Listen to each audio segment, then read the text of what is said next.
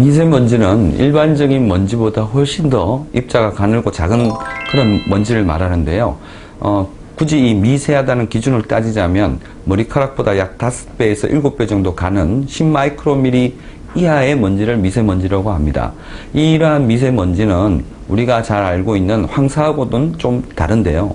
어, 봄철에 우리나라에 많이 이렇게 기승을 부리는 황사의 경우 중국 서부 고비 사막에서 이제 날아온 토양에 있는 그런 먼지들이 대부분인데 반해서 요즘 겨울철에 유행하고 있는 이런 미세먼지의 경우는 그 베이징을 중심으로 한 중국 그 도시 부분에 생긴 자동차 배기가스에서 발생한 그런 어, 미세먼지들이 지금 우리나라에 많이 넘어오고 있습니다. 이그 미세먼지의 내용물 자체도 황사 같은 경우에 토양 성분인 반면에 미세먼지 같은 경우에는 대부분 중금속 화합물이라든가 자동차 배기가스의 부유물들이 많기 때문에 훨씬 더 유의하셔야 합니다.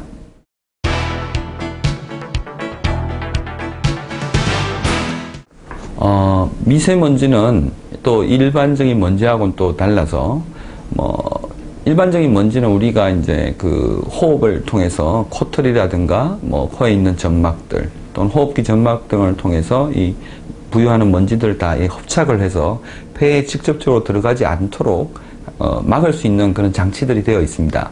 하지만 이러한 미세먼지 같은 경우에는 코에 있는 코털이라든가 점막 또는 호흡기 점막들을 통해서 걸러낼 수 없을 만큼 그 입자가 가늘기 때문에 어, 곧바로 우리 폐에 그 나쁜 영향을 미칠 수가 있습니다.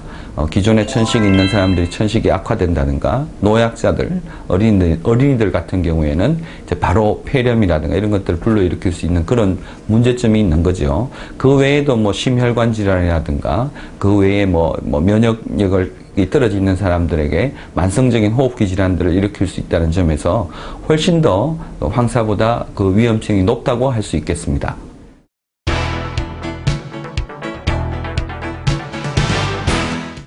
어, 미세먼지에 대한 대처 방법은 여러 가지가 있겠습니다. 일단 개인 위생을 철저히 하는 것이 가장 큰 어, 중요한 문제인데요. 이 개인 위생을 철저하는 철저히 하는데도 여러 가지 방법이 있습니다. 첫 번째로 바깥에서 이제 미세먼지가 많이 날릴 때는 이제 주의보나 경보가 뜨게 되는데 이럴 때는 될 수 있는 한 외출을 상가하십시오. 그 어떠한 방어도 바깥에 나가는 나가지 않고 집에 있는 것보다 더 안전할 수는 없습니다.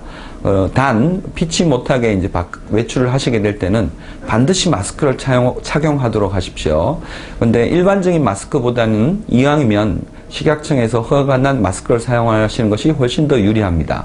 미세먼지 자체가 너무 가늘기 때문에 일반적인 마스크 같은 경우에는 통과하는 경우가 있기 때문이죠. 외출 후에 반드시 손과 발을 깨끗이 씻으시고 집에 들어오실 때는 어, 반드시 옷이나 머리 같은 것들을 충분히 털어서 미세먼지를 집 안으로 가지고 오는 일이 없도록 하셔야 될 것입니다. 또 충분한 수분 섭취를 통해서 이미 몸에 흡착된 어, 미세먼지를 가래나 이런 걸 통해서 쉽게 배출할 수 있게끔 수분 섭취를 많이 해주시는 것도 중요합니다. 어, 마지막으로 집안의 실내 환경에 대한 그 조언을 해드릴 텐데요. 어, 미세먼지가 많이 주의보가 어, 발령돼 있는 상황에서는 실내 환기를 하시게 되면 오히려 바깥에 있는 미세먼지가 집 안으로 들어오게끔 되기 때문에 그럴 때는 될 수 있으면 실내 환기를 자제해 주시고 다만 집안의 분무기 같은 것 또는 가습기 같은 걸 통해서 어, 충분히 그 습도 그 분무기를 뿌려줌으로 해서 공중에 부유하고 있는 미세먼지를 어, 이렇게 가라앉힐 수 있는 그런 어, 작업을 해주시는 게 좋겠고요. 어, 미세먼지 발령이 끝나고 난 뒤에는 어, 실내 환기를 통해서 집안에 있던 어, 공기를 다시 어, 환기시켜 주는 것이 좋을 것 같습니다.